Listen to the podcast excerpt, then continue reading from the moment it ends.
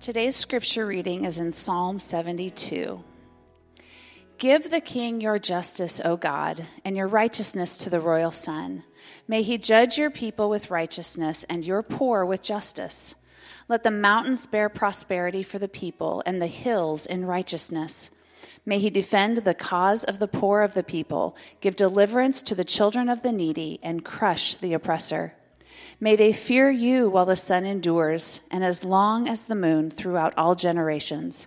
May he be like rain that falls on the mown grass, like showers that water the earth. In his days may the righteous flourish, and peace abound, till the moon be no more. May he have dominion from sea to sea, and from the river to the ends of the earth. May desert tribes bow down before him, and his enemies lick the dust. May the kings of Tarshish and of the coastlands render him tribute. May the kings of Sheba and Seba bring gifts. May all kings fall down before him, all nations serve him. For he delivers the needy when he calls, the poor and him who has no helper. He has pity on the weak and the needy, and saves the lives of the needy. From oppression and violence he redeems their life, and precious is their blood in his sight. Long may he live. May gold of Sheba be given to him. May prayer be made for him continually, and blessings invoked for him all the day. May there be abundance of grain in the land, on the tops of the mountains may it wave. May its fruit be like Lebanon, and may people blossom in the cities like the grass of the field. May his name endure forever, his fame continue as long as the sun. May people be blessed in him, all nations call him blessed. Blessed be the Lord, the God of Israel, who alone does wondrous things. Blessed be his glorious name forever. May the whole earth be filled with his glory. Amen and amen. The prayers of David, the son of Jesse, are ended. This is the word of the Lord. You may be seated. Well, again, good morning, church. My name is Nathan. I'm one of the pastors here. Welcome on this second Sunday of Advent as we uh, enter more fully into this beautiful season of longing. Um, and we're talking about the, the king that we long for. Uh, not just the king who came, but the king who's going to return, uh, the one that our hearts still longs for. So let's pray together, uh, and then we'll look at these ancient words together. Father, we pray that you would speak through your word this morning. God, I pray that even as you revealed these things so long ago to the psalmist, God, I pray that they would find fresh meaning in each of our lives as we look to you as our King. We thank you, Jesus, for coming. We thank you for your sacrifice on our behalf, and we anticipate that you will return and that you will, you, you will establish your kingdom fully and that you will be for us as your people. We pray this in Jesus' name. Amen. The Herdmans were absolutely the worst kids in the history of the world. They lied and stole and smoked cigars, even the girls, and talked dirty and hit little kids and cussed their teachers and took the name of the Lord in vain and set fire to Fred Shoemaker's old, broken down tool house. These are the opening words of one of my favorite Christmas stories, uh, The Best Christmas Pageant Ever by Barbara Robinson. I grew up watching the movie. Maybe you're familiar with that. It depends. I'm, I'm an 80s, 80s kid. I grew up watching that on television. Uh, but this, is, this Thanksgiving was actually the first time that we read it as a family. We just listened to the audiobook in some of our travels. It's, it's like an hour long. You've got to listen to this book. It's so, it's so, so good. The Herdmans were absolutely the worst kids in the history of the world. It's a great way to start a story. Am I right, people? It's great. And the whole, the whole town hates these kids. They are mean, they're undisciplined, they're dirty, and they're poor. They're absolutely hated. But they get, they get wind of this Christmas pageant, you know, at the local church. They think there's going to be treats there, snacks. Uh, and so they decide to, to, go there. And this, this pageant is like the pride of the town, right? Uh, and they're used to all the well behaved, holy looking church kids, right? You know the type, right? Uh, to be in this, this, uh, this pageant, right? And she, she writes the Herdmans didn't know anything about the Christmas story. They knew that Christmas was Jesus' birthday, but everything else was news to them the shepherds, the wise men, the star, the stable, the crowded inn. They knew nothing. even so, they really want to be in this pageant. And so they literally bully their way onto the cast into all of the main roles. And they, they steal out of the, uh, out, of the, out of the offering uh, they drink the, the communion juice. They smoke in the church bathrooms. They terrorize all of the other kids. It's really a great story, people. All the Christmas feels, right? You got you got to get into this. But you see, like at face value, though, here's the thing: at face value, they are the neediest people in the church. Their lives are an absolute mess, and nobody would deny that. Not even they would deny it, right? But you get to witness them as they experience our story for the first time. The magic of it, as well as the shock of it, that God Himself would come as this helpless, needy baby. Right, here's, here's one of my favorite quotes from the book. Uh, this is what it says I couldn't believe it. Among other things, the Herdmans were famous for never sitting still and never paying attention to anyone teachers, parents, their own, or anybody else's, the truant officer, the police. Yet here they were, eyes glued on my mother and taking in every word. What's that? They would yell whenever they didn't understand something. And when mother read about there being no room at the inn, Imogene's jaw dropped open and she sat up in her seat. My God, she said, not even for Jesus. And the herdmans actually they like they want to change the pageant so they can beat the innkeeper, execute King Herod, and rebuke the wise men for their for their lame gifts. Oil. What kind of cheap king hands out oil for a present? You get better presents from the firemen, they say. When they got to the, the part about swaddling clothes in the manger, Imogene asks, You mean they tied him up and put him in a feed box? Where was the child welfare? They are appalled by the indignity of our story. A story that in many ways we're just we're so used to it, right? But they're absolutely appalled, but they're also at the same time most brought into its beauty and glory. Just like think about that for a moment. Why is it that those who know how needy they are are most likely to recognize King Jesus? How do those things so often go hand in hand? Well, as we look at Psalm 72, we actually begin to understand why. Because you see, our King came for those who need him most. The herdmans knew it. And even, even though this psalm was written a thousand years prior to the first Christmas, so we're talking a long time ago, right? Solomon knew it. That our king came from those who need him most. So turn to Psalm 72 if you haven't already. It's, it says uh, of Solomon, right, at the very top, if you notice that there. And as we discussed last week, as we entered this year, right, we're looking at, at a handful of Psalms that point to this kingly nature of who Jesus is, that are all pointing to him. But remember, as, as we said, right, the Psalms, many of them are about the actual kings of Israel first. Okay? And, and this one is, is clearly by and or about Solomon. But, but they're, they're more than that. Yes, yes it's, it's Solomon, but it's, when it happens in the psalmist, it's always also meant to give us a picture of God's ideal king, right? Of, of the ideal ruler that God would, would choose to be on his throne. And so ultimately, anytime the psalmist talks about the kingdom in that way throughout the Old Testament, right, throughout the Psalms, means it can only find its ultimate fulfillment in Jesus, right? That we have that perspective. We know that Jesus is that ultimate, ultimate king. And so when we, when we pray through the Psalms as Christians, or read through them, I spend a lot of time in the Psalms personally. I love the Psalms. But we have to remind ourselves that they are about Israel first, but that they're ultimately fulfilled in Christ. And, and, so they, they belong to us, but they belong to Israel first. And so if we're going to understand them, we have to understand the historical context in which they were originally written, not just jump into our own context. Does that make sense? Are you with me on that? And so the baseline assumption here in the Old Testament is that we humans need a king. We need a king.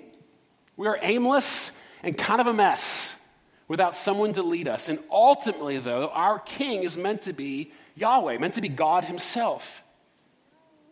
That our God doesn't just want to save you, He wants to rule over you. Is, makes us all a little bit uncomfortable, right? It's like I prefer to rule over myself, thank you very much, right?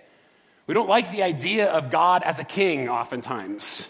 Uh, because it means that we have, we're subject to him, right? That we have to submit to the, we owe him allegiance in a way that a king has. And even, even the way our own government works kind of affects the way we think about this. Because if we don't like our, our governmental leaders, we can just oust them every couple years, right? You can't, you can't do that with a king, right? You're stuck with a king which means the expectation that God places upon his king are really, really high, right? Is he a king for himself, or is he a king for the people? Well, look, look again at verse 1. Psalm 72, verse 1. Give the king your justice, O God, and your righteousness to the royal son. May he judge your people with righteousness and your poor with justice. Let the mountains bear prosperity for the people and the hills in righteousness. May he defend the cause of the people, give deliverance to the children of the needy, and crush the oppressor. May they fear you while the sun endures and as long as the moon throughout all generations. May he, the king, may he be like rain that falls on the mown grass, like showers that water the earth. In his days, may the righteous flourish and peace abound till the moon be no more. May he have dominion from sea to sea and from the river to the ends of the earth. Okay, let's, let's stop there. Because that, that, that sounds pretty good, right? That's the kind of ruler I think most of us could get behind, right? And there's a lot, there's a lot here, but I want us to focus on one thing in particular at the start here that our king knows the needy. He knows the needy. And he came for those who need him most. There's a lot of ways that this jumps out in this, this section here. I'll go through it in just a, in a moment. But maybe, maybe that word needy doesn't really connect to you. We don't like to think of ourselves as needy, right? It's like, that, mm. uh, and, and many of us probably wouldn't even fit into that category as we think of that word. We're not like the herdmans, most of us, right? Maybe try the word vulnerable instead. Because we're all vulnerable, aren't we? And there are times and seasons in which we feel very, very vulnerable, aren't there? And we, we need, we crave the justice, righteousness, prosperity, and peace of the psalm, psalm, psalmist describes, right? We all need those things. And I, I love the imagery. Look at that verse again. May our king be like rain that falls on the mown grass, like showers that water the earth which is a picture of our need because there's nothing we can do to make it rain. I mean, think about that. Even with all of our technological advances, you can't, we have no, no, no options there, no, nothing to do. We can't, we can't make it rain or make it stop raining. We're completely powerless, and yet we're so desperate for it. We came into this world needy. Like, let, let us not forget that not one person in this room would have made it alive had there not been somebody else to take care of us in our need. It's humiliating, isn't it? That's how we enter the world.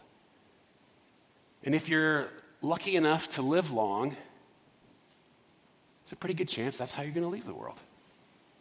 Needy, dependent on someone else to take care of you. It's humiliating, isn't it? We humans are vulnerable. And we feel our vulnerability when we get sick, we feel it at the breakdown of an important relationship. We feel it when it's harder to pay for our groceries, right? We feel vulnerable when we feel exposed, vulnerable in the face of change. We are needy.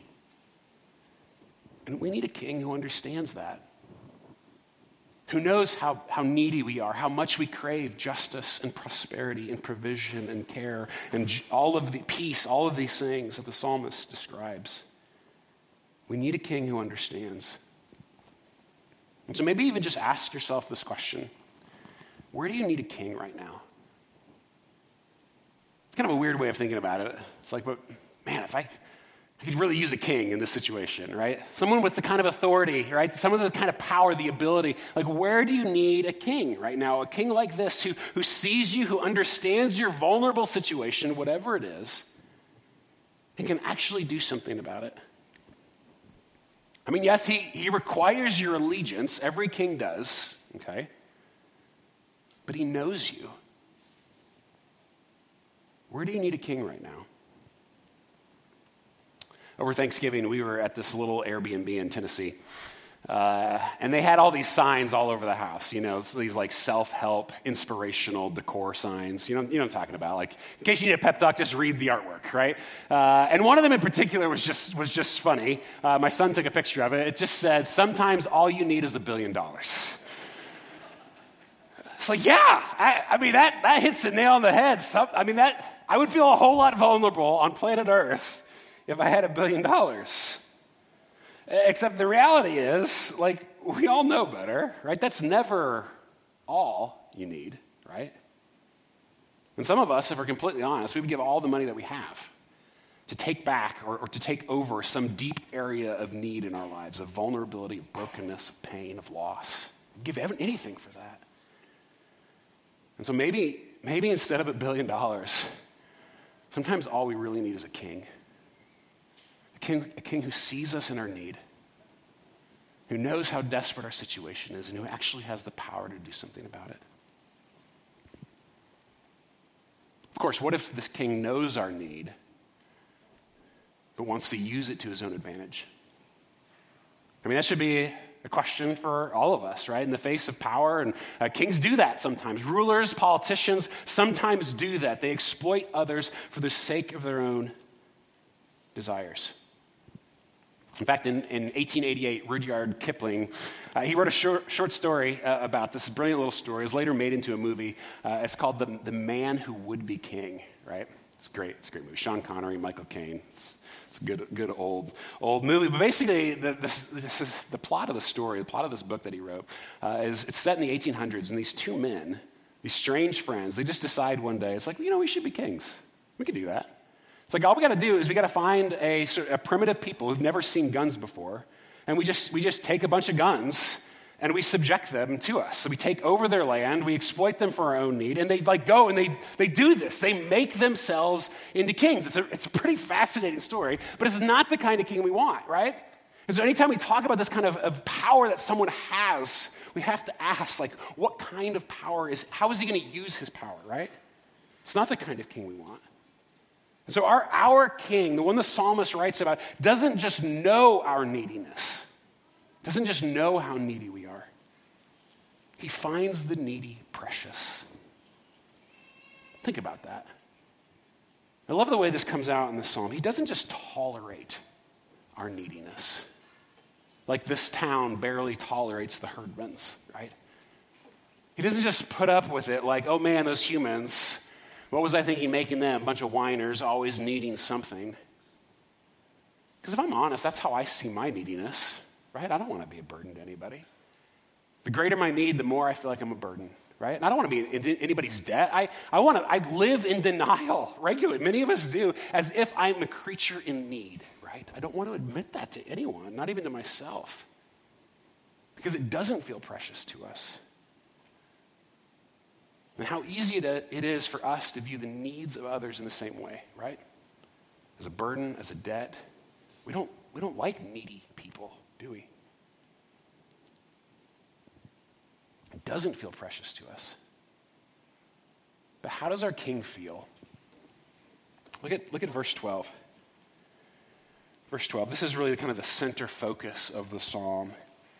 It says, For he delivers the needy when he calls the poor and him who has no helper.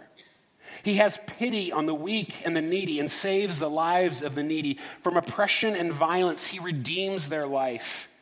And precious is their blood in his sight, meaning their lives, right? Their, their very existence is precious in his sight. And so this, this king, this, this one who, who came for those who need him most. Look at, I mean, I highlighted some of the words there. Like he delivers, he calls, he helps those in, who have no helper. He has, he has pity, he saves, he redeems. Because we're precious to him. And so if all, if all this is true, let me ask you another question. Have you called out to your king in your need? Have you called out to him? I don't know. God's got bigger things to deal with, right, than my problems. Does he? You're precious to him. Yeah, but I don't I don't want to be a burden, right? A burden, really? Are your children a burden when they come to you with something they truly, truly need? You're precious to him. Yeah, but I don't, I don't want to be, I don't want to be in his debt. Listen, you already are in his debt. And yet, because of Jesus, he has paid it all on your behalf. You are precious to him. Dane Ortlund, in his beautiful book, Gentle and Lowly, I love this book. Listen to what he writes. He's talking about the yoke of Jesus, right? This invitation we often talk about here. He says his yoke, Jesus' yoke, is, a, is kind, and his burden is light.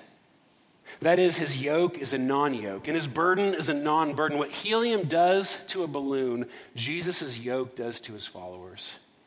We are buoyed along in life by his endless gentleness and supremely accessible loneliness. He doesn't simply meet us at our place of need, he lives in our place of need. I love that line. He never tires of sweeping us into his tender embrace. It is, it is his very heart. It is what gets him out of bed in the morning. Do you believe that about our King? It doesn't just look from afar on our need, he lives with us in our need. This is why he came. And he delivers the needy when, he, when we call. Have you called? He came for those who need him most. But you know, this next section is where the psalm was kind of a colossal disappointment, in my opinion. I think it's okay to say that, actually. I think the psalmist knows it. Um, let, me, let me draw it out a little bit here. Look, at, look how it builds to. Again, I love, I love this psalm, but it, it's sort of a little hopeless at the end in some ways. Verse 15. Verse 15, it says, talking about the king, right? The earthly human kings. Long may he live. May gold of Sheba be given to him, may prayer be made for him continually, and blessings invoked for him all the day. May there be an abundance of grain in the land. On the tops of mountains may it wave. May it, its fruit be like Lebanon, and may people blossom in the cities like the grass of the field. May his name endure forever, his fame continue as long as the sun. It's a blessing for the king. And again, that's, that's appropriate. But we have to remember, right, this, this psalm is first about the earthly kings of Israel, right? So, David and Solomon and all the rest, all of which, if you know the Old Testament, frankly, if you just know human history, are a colossal disappointment, every one of them. And the, these verses here even sort of allude to that a little bit with how needy the king himself is, because it's like, you know, pray that he lives long, right? Pray that we all flourish under him. Pray that the king is a good king, right? We gotta, we gotta pray for the king. Like, and again, all that makes sense in the context, but these kings, these human kings, were never enough. Like David, David was a murderer and an adulterer. Like the one who wrote the majority of the Psalms, right? A murderer and adulterer. His own son tried to steal the throne from him. David knew betrayal, mockery, scorn from his father figure Saul, the early death of his best friend, the death of a child in infancy and adulthood, dysfunction in his own family, the public rejection of the wife he actually loved, the traumas of war, and sexual abuse within his own family. Those are just things I could remember off the top of my head. He was needy. And Solomon started off great and led God's nation to the brink of division and disaster out of his own arrogance, lust, and greed. HBO should totally do a miniseries on these guys. And here's the deal even if they had been great, verse 20, how this psalm ends, right? The prayers of David, the son of Jesse, are ended. Now, you may notice there's a few Psalms after this, right? So you're like, wait, wait a second, how's that possible? It's like, well, that's because the, the Psalms were originally five separate volumes, okay? Uh, and so they existed in separate volumes for a long time, and now they're, they're brought together into our one book. So this is the end of volume two. Does that make sense? Okay. So that's why it says they're ended, and then you turn the page, it's like, oh, there's more. That's, be, that's, that's why. They were divided up in, in that way originally. But that's, that's not the point, okay? Uh, the point is, David and Solomon and every other king, every other ruler to ever live, at some point, it's not just their prayers that are ended. They are ended. And then what? When we visited Washington, D.C., in the Northeast this past, this past summer, we visited the grave of, of George Washington and Thomas Jefferson and Benjamin Franklin. And more recently, when we were in Tennessee, we visited the grave of the greatest hero America has ever produced, Johnny Cash. Still dead. All of them. Everyone. And if we're completely honest, it won't be long for Trump or Biden or Pelosi or Putin or Kim or whoever you want to put on this list. No one is good enough to be the king we need, and no one lasts long enough to be the king we need. And the psalmist knows it. I think, I think that's why it, it ends with this sense of, of longing. Because we need something more. The psalmist knows it, and so do the angels. Because the angel said to her, Do not be afraid, Mary, for you have found favor with God. And behold, you will conceive in your womb and bear a son, and you shall call his name Jesus. He will be great, and he will be called the Son of the Most High. And the Lord God will give to him the throne of his father David, and he will reign over the house of Jacob forever. And of his kingdom there will be no end. This is the king we need. The fulfillment of Psalm 72 and every other earthly earthly ruler, this, the one, the one who knows our need, the one who finds us precious. And, the, and finally, the one who is with the needy both now and forever. He is with us both now and forever. This is the miracle of the Christmas story in so many ways. That Jesus actually knows what it's like to be vulnerable. He knows what it's like to be in need. He knows what it's like to be be- betrayed, abandoned, misused, discarded. He, know, he knows what it's like to lose a loved one, right? To, to feel the, the loss of a situation around him or broken relationship. He knows what it's like to be in need, entering our world as a helpless baby, no less a king, and yet entirely vulnerable. And he sympathizes with our weaknesses and he longs to, to sit with us in them. And he went to a cross to overcome them. And so, maybe just one last question for us to reflect on Are you expecting your king to join you in your need? Are you expecting him to show up this Advent season? or this new year and whatever it is you're experiencing, are you expecting him to show up and, and, and join you in it? Not necessarily fix it, it's, it's very different, right? Sometimes, sometimes fixing our problems is not the best thing for us. And there are reasons for which we often know very little, in which God chooses not to do that. But He always promises to join us in it, to sit with us in those places of deep woundedness and loss and need. I, love I love the line in O Holy Night. It's in the verse we never sing. I even asked Patrick, we're not going to sing it today. We're going to sing the other two verses, but. But listen, listen to this. Listen to this, this verse. It says, The King of Kings lay thus in lowly manger. In all our trials, born to be our friend. He knows our need. To our weakness, he is no stranger. Behold your king, before him lowly bend. Even just come back with me one more time to the Herdmans.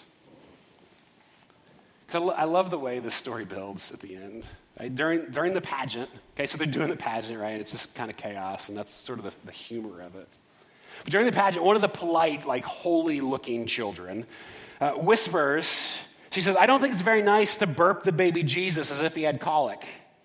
Do you, do you suppose he could have had colic? She asks. And I said, I don't know why not. And I didn't. He could have had colic or been fussy or hungry like any other baby. After all, that was the whole point of Jesus, that he didn't come down on a cloud like something out of amazing comics, but that he was born and lived, a real person. And this is, this is why Imogene Herdman, as she's playing Mary, right, she stands there towards the end and she just cries, right, realizing the beauty of what this God has done. It's why, it's why her brothers, right, who are playing the wise men, they trade out that silly oil and bring the baby their government ham, which I love the irony of that. It's not very kosher, but it's all they had, right? Church, your need is all you need to bring him. And it's why Gladys Herdman, the angel of the Lord, she had the only speaking part. She made the most of it. Hey, unto you a child is born, she hollered, as if it was for sure the best news in the world. Church, we have a king who knows us, who knows how needy we are, how vulnerable we are, how desperate we are and who finds us precious, even in the places of desperation.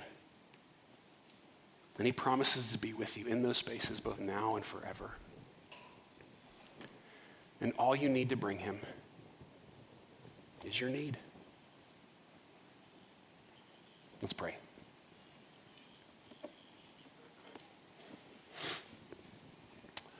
Oh, Lord Jesus, what an incredible story that you have come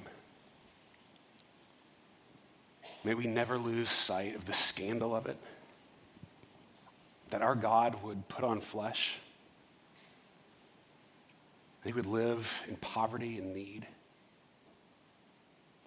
And that you would suffer and die in our place. May we never forget the scandal of it.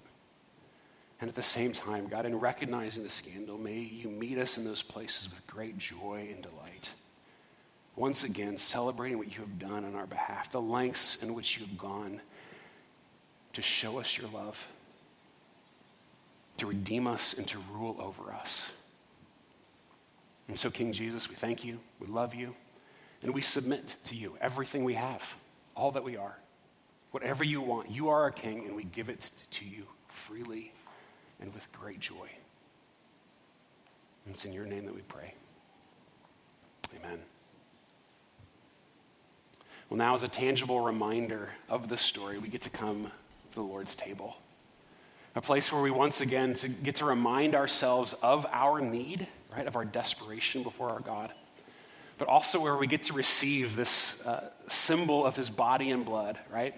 Uh, the satisfaction of our need, right? That he uh, is here in this space with us. From the night that Jesus was betrayed, right? He took bread and he broke it and he said, This is my body, broken for you. Do this in remembrance of me. In the same way, he took the cup and he said, This is my blood poured out for you, poured out for the forgiveness of all of our sins. Do this in remembrance of me. If you're new here, let me just kind of quickly explain how we do this. We have uh, tables throughout the room. You can find your way to any. There's a couple up here, and the rest are sort of scattered in the back. Make your way to, to one of them. We'll gather you in groups of five, six, or seven around that table because it's something we do as a family together. Um, and so then you'll take the bread, dip it in the cup, uh, and eat t- together at the instruction of your server. The Lord Jesus invites all who are his to please come.